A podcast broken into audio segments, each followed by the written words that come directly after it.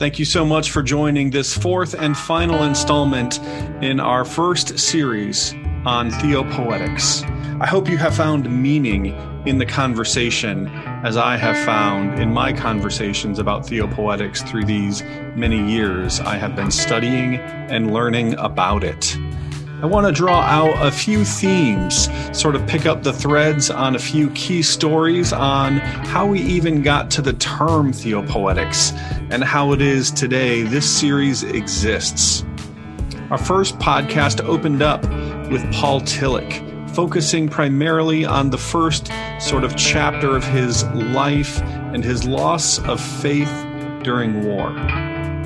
He went on from there to lead a very rich and successful academic career in the United States. We might even say he was the most influential and important theologian of the 20th century. Yet he also sort of explored this evolved version of faith that left room for questions, explorations of curiosities, and gray areas. Later in his career, Tillich was an important and founding member of a group called, at that time, SARC, the Society for the Arts, Religion, and Contemporary Culture. It's from this group, essentially, that the God is Dead movement found traction that we heard about in episode two.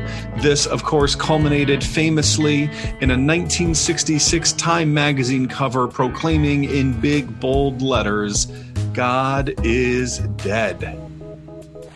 You can find that article available for reading on your Kindle. It is fascinating.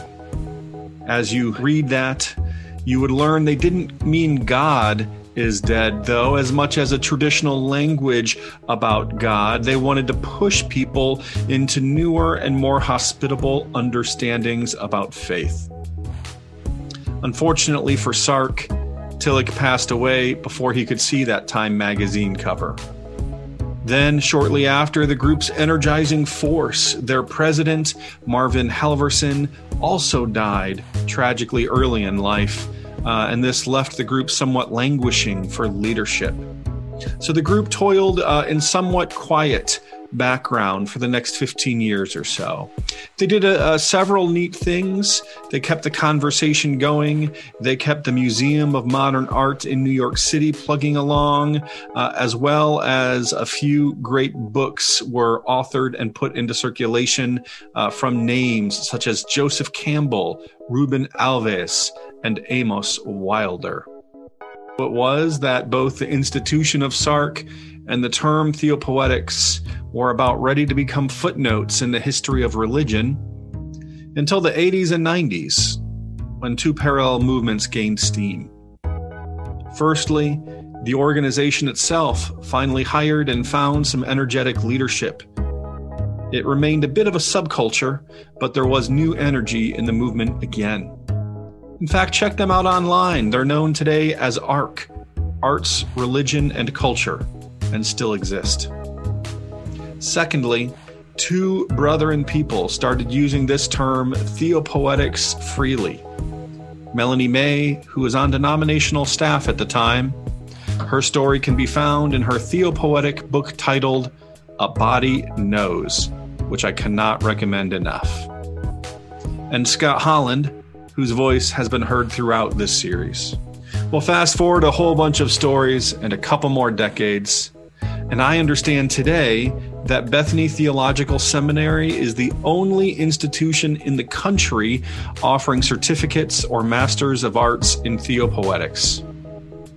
Yet, this topic, by one name or another, is sweeping the academic countryside in seminary life.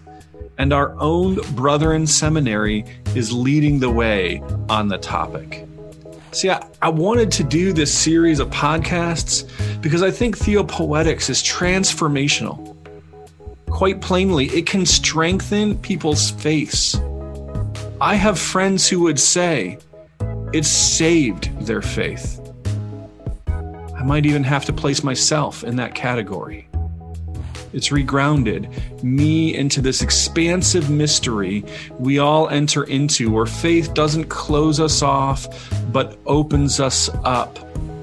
That when we name God, we're really just trying to describe something even deeper than the labels themselves. Could anything be more Dunkerpunk?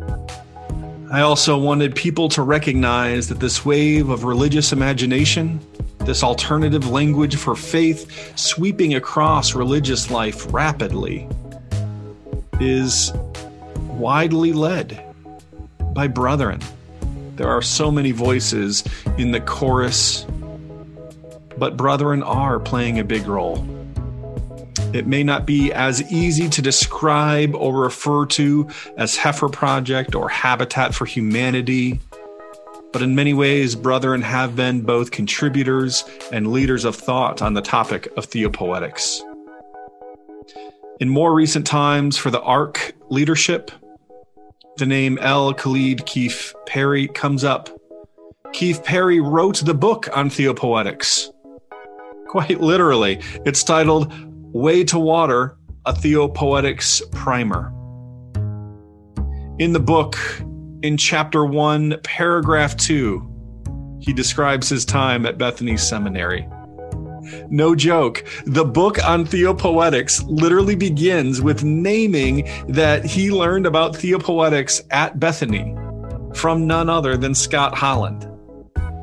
Later on, the book has an entire chapter dedicated to brethren contributions to Theopoetics, featuring Scott and Melanie May. A third member of the Church of the Brethren contributed illustrations to several different portions of the book.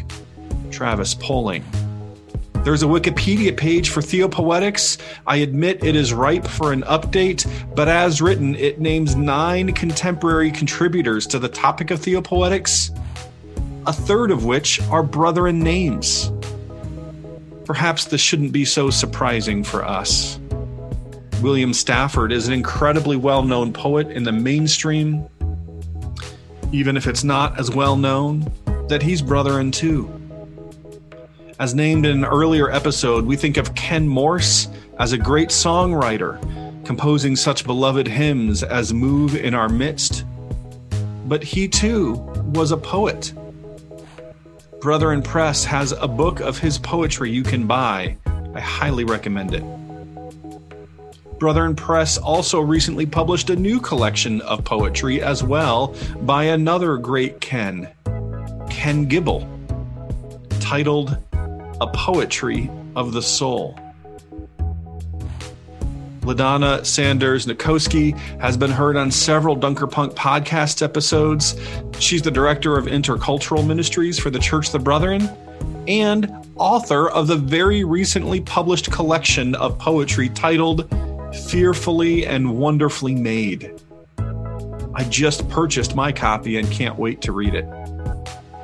And we heard from Julia Baker Swan in the last podcast, whose MA thesis will assuredly become another published theopoetic work of hers, adding to her other collection of poetry, The Moon is Always Whole. Friends, this is just the list I came up with in five minutes off the top of my head. Assuredly, I have left some great brethren names out, for which I apologize to them and to you, listeners. There are some incredible brethren resources out there these days. If the series has been meaningful for you, I encourage you to follow up on some of these resources, named or that you might be aware of through your own circles.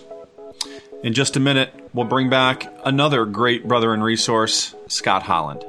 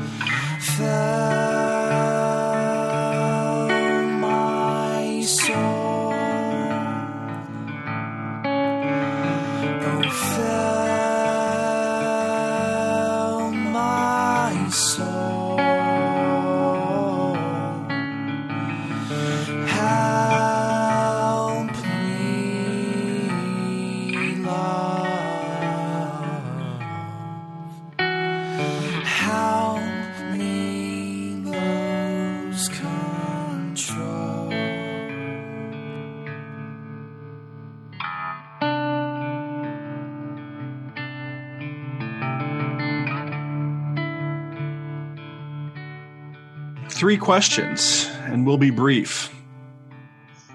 You've spent significant time teaching others about theopoetics. I'm curious if you'd be willing to rewind your your story a bit and uh, reflect on why you started to study it to begin with. What what is theopoetics to your faith and life? Yeah, this is a very, I think, important question, probably for anyone who is drawn to theopoetics. I would say for me, in high school, college, university, I was very much drawn to the arts.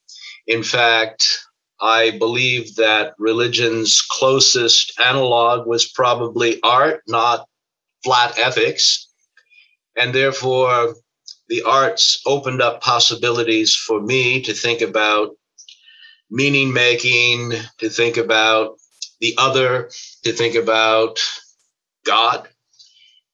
And I think as I moved in the direction of ministry, as you know, I was a pastor for a number of years. In fact, the first 12 years of my tenure at Bethany Theological Seminary, I continued to pastor a congregation as the lead pastor.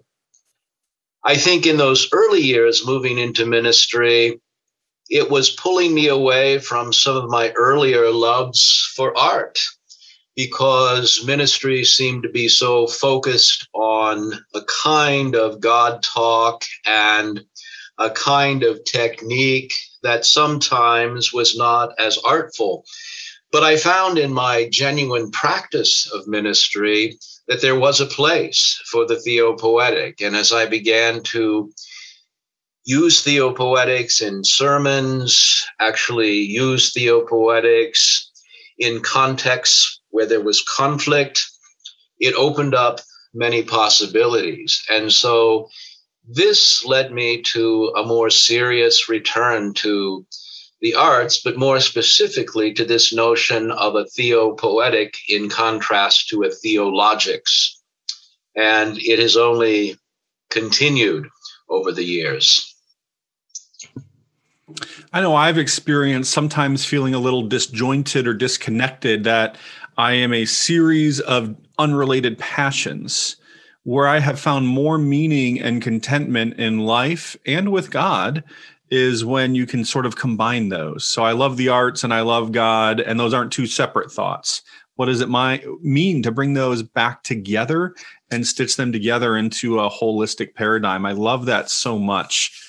Um, question two if if someone liked what you're saying now or has found meaning in the last several podcasts in this series uh, this question the next question talk about how might someone keep the conversation going? How might someone keep engaging? So let's begin with books I know um, you've joked you're a professional reader, so this might be hard for you not to list a hundred books. Can you just name maybe three books or authors if someone wanted to learn more or experience more theopoetics in their life?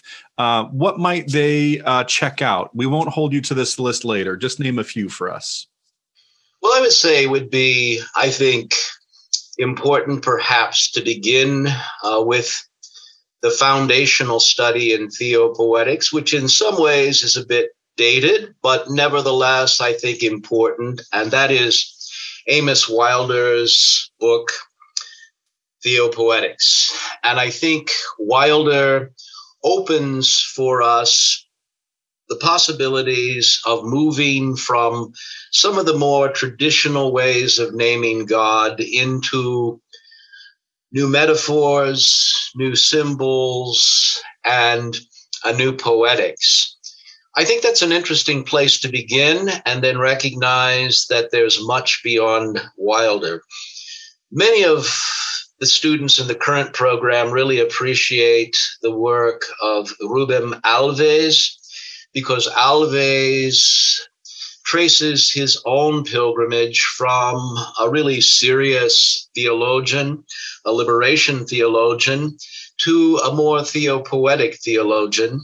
And that theopoetic in no ways exiles or edits out concerns for liberation or concerns for really thoughtful God talk but it provides a more integrated way of thinking about God, world, self, and others. Uh, you asked for three, so um, I would say the third, watch for my book, which I hope to have completed after my sabbatical, which is coming up.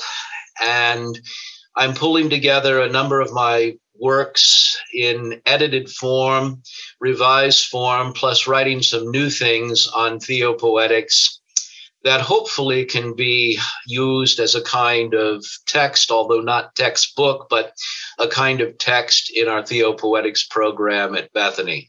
So for my sabbatical, which is coming up in the fall, I'm going to give a great deal of time to that project. Well, you know, I uh, would buy that myself and look forward to that. Uh, yeah, I, I, very much uh, enjoyed the Rubem Alves. The transparencies of eternity was uh, meaningful for me. If I had to pick sort of one book, uh, anything Mary Oliver for me, and, there's so many great poets. Um, if someone also wanted to keep this going in maybe a little more official, uh, studious way, uh, I understand there's some exciting things happening at Bethany Theological Seminary in partnership with the Earlham School of Religion. Yeah, right. Uh, at Bethany, as you know, Matt, we started uh, some years ago a graduate certificate program in theopoetics and the theological imagination. We've had a number of students move through that certificate program. We have a number of students in that program now. And more recently, we have launched the full Masters in Theopoetics and Writing, which is partnership program between Bethany and the Earlham School of Religion. And we have some really great students in that program. We are graduating our first class of full MA students. We have four students who are taking the MA in theopoetics and writing this spring, and it's a very new program. So they've moved through the program rather swiftly, and uh, we're happy to see their really fine work and accomplishments. So those programs uh, are attracting a lot of attention. Uh, in our classrooms for those programs, we, we hope to be not only inclusive, but uh, deeply uh, welcoming and expansive in how we think about God and one another. And so, yeah, they're great programs, and we're we're attracting uh, a wide variety of students from across the country. Having been in some of those classrooms with you as teachers, Scott, I, I, just want to note that there are some amazing conversations happening in these classes, much like you've been hearing in the last couple episodes. In particular, I think uh, the last episode featuring Carol Davis and Julia Baker Swan and myself uh, would really sort of be a model of a type of conversation that might be happening um, at seminary of all places. And so, if this is in uh, the cards for for you, I would recommend any listener to consider that an option. Well, as we bring our time to a close, Scott, I just want to say thank you for all your work on behalf of the community of faith. Uh, ushering in uh, new language, new metaphors as we we continue to describe the same God we've always been describing, uh, but offering people the hospitable spaces we need to find meaningful and uh, up to date faith experiences. So we're experiencing God and our faith in God in new and deep and meaningful ways. So, Scott, I, I just thank you for helping us explore God beyond the God we name. My pleasure.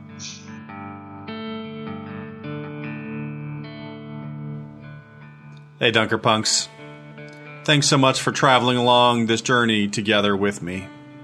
I'm curious, what has this journey stirred up in you? Maybe you've realized areas you have left to deconstruct or found courage for the deconstruction. Maybe you've realized it's time to start reconstructing or you found new metaphors, new ways of thinking or talking about God. Not that first God, but the God beyond the God we name.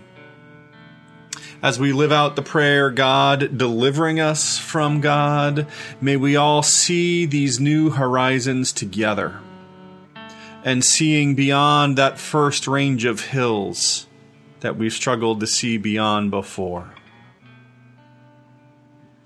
We've concluded each podcast in this series with a poem. So we'll conclude this one with two. This is filed under the category of one story inviting another story, one movement of faith inviting another step towards faith. This is one poetic expression inviting another poetic expression. I'll read the first this is taken from the aforementioned Transparencies of Eternity by Rubem Alves. It's my favorite short excerpt or poem that, in a way, sort of describes what theopoetic means to me. If I had to describe it in just one short excerpt, this is the closest I can come. And then Scott will read his response. While writing this page, I am listening to Beethoven's Appassionata the same sonata that Lenin could listen to all day long without getting tired of it. Its effect was such that he feared being magically transformed into joy and love, feelings incompatible with revolutionary needs, which explains why political activists, by and large, do not favor classical music. If I could hold a conversation with my dog and ask him, Do you believe in the Appassionata? My dog would answer, Absolutely. Do you think I'm deaf? I can hear it. By the way, this noise is interfering with my sleep. But I, unlike my dog, feel like crying because of its beauty. Its beauty has taken over my body and made my hair stand on end. Beauty has become flesh. And that is a beautiful passage. And throughout that little book, Alves is attempting to remind us that outside of beauty, there is no salvation. Hmm. And I think that's a wonderful proclamation and affirmation. I'm thinking of a short poem uh, by the great Jewish poet Yehuda Amichai. And in our classrooms and in the broader work of theopoetics, we really strive to create hospitable space for exploration, space that is welcoming, space that is expansive. And in this short poem, Amichai reflects on finding this kind of space the poem is entitled The Place Where We Are Right. From the place where we are right, flowers will never grow in the spring. The place where we are right is hard and trampled like a yard. But doubts and loves dig up the world like a mole, a plow. And a whisper will be heard in the place where the ruined house once stood.